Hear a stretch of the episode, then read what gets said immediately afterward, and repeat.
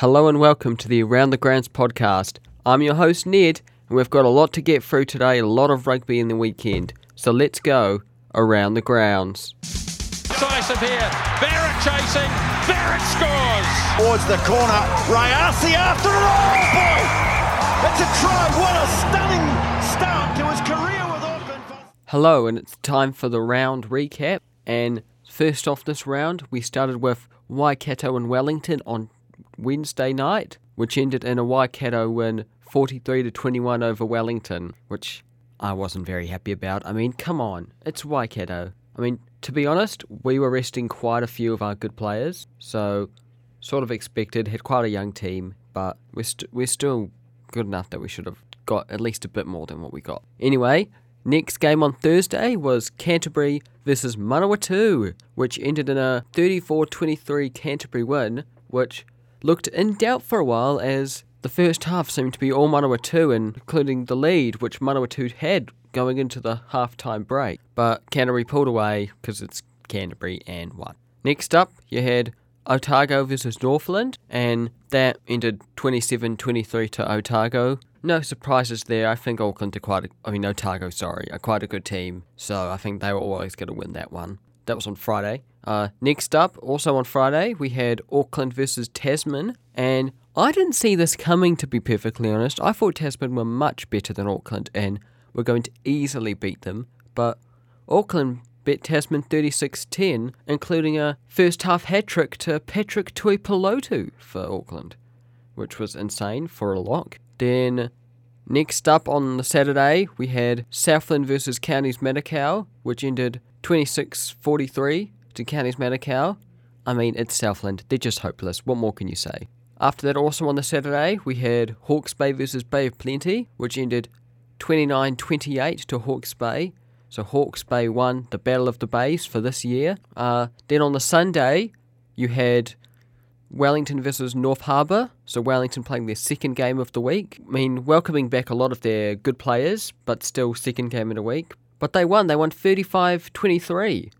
So yeah, that was a good game, and I'll go more into that game later on. Then the last game of the round, Taranaki versus Waikato in a Shield Challenge. And I can report that Waikato beat Canterbury and have got the Shield back, winning 33-19. I can't believe. I mean, Waikato. It's it's annoying. For one, I don't think Taranaki were going to hold it very long anyway, because if they beat Waikato, they had would have to face Auckland and Tasman and Wellington in their next sh- Shield challenges. But I guess Waikato just got the better of them, and now they've got the Shield, which they're defending next week against Hawke's Bay. Now going into going in depth in the game I saw, which was the Wellington game versus North Harbour on Sunday. Now I went to this game. I was at the stadium, and crowd was pretty average. I mean, wasn't wasn't a big crowd. It was reasonably small. I mean, you don't get many people in those Sunday afternoon games. It was Pups in the Park Day, so there were there were 88 dogs there, which sort of made things interesting anyway. But onto the actual game, and it was a hard fought game. It was back and forth quite a bit, you know, like we would get the lead, maybe score a try or one or two, and then North Harbour would come back and score a couple tries. They scored a really good try in the second half from Sean Stevenson getting one to Matt Duffy. That was great. But just keep going back and forth. But then, sort of in the final 10 minutes, Wellington took control, got a couple tries, and got the game and got that got the bonus point win, which put them into second on the premiership table. But that's all for now. We're going to go for a quick break. But after that, we're going to go straight into try of the week. Goes right now and into touch it goes. And what a half of rugby we've had here at Forsyth Bar Stadium in Dunedin. Hello and welcome back to the Round the Grounds podcast. And now it's time for Try of the Week. And this week, I put a poll up on the Facebook page to see who would win out of the two contenders that I chose from out of the normal five. And I chose to be either Matt Duffy or Regan Weir. And in the end, with 67% of the vote, Regan Weir won for Try of the Week. So that's your Try of the Week. And to be honest, it was a great try. I mean, that was my choice. I mean, he, he got the ball off a play just in, after a line out, got it, sidestepped the fullback, making a fool out of him, and then just had speed to get to the line and through behind the posts, to the amazement of the commentators who were going absolutely crazy at the time. It was pretty funny to be honest. So yeah, that's that is try of the week, and that's probably one of the better tries of the week I've seen. Here's hoping they just keep getting better and better as the competition goes on. Now, for the preview of next week's games in the next round of Mitre 10 Cup, and we've got some good games this week. First up on Wednesday, we've got North Harbour versus Canterbury, which promises to be a good clash. Two great attacking teams going head to head. Next up on the Thursday is Waikato versus Hawke's Bay and Waikato's first Shield challenge. With it coming after like four days or something, if if they lose it to Hawke's Bay, it I think it will be the record for the shortest reign with the Ranfurly Shield. So it'll be pretty funny if they lose it.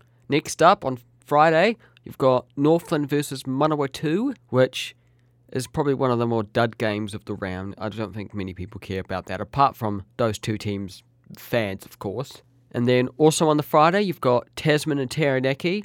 That'll be a good one. The two T teams squaring off, two very fast attacking teams. Taranaki will be looking to bounce back after losing the shield last week, and Tasman will be wanting to get get back on the horse after losing to Auckland. Also, then on Friday, we've got Counties Manukau versus Wellington, which is another good attacking game. God, there's so many of these this week. It's sort of weird. I don't know what's going on.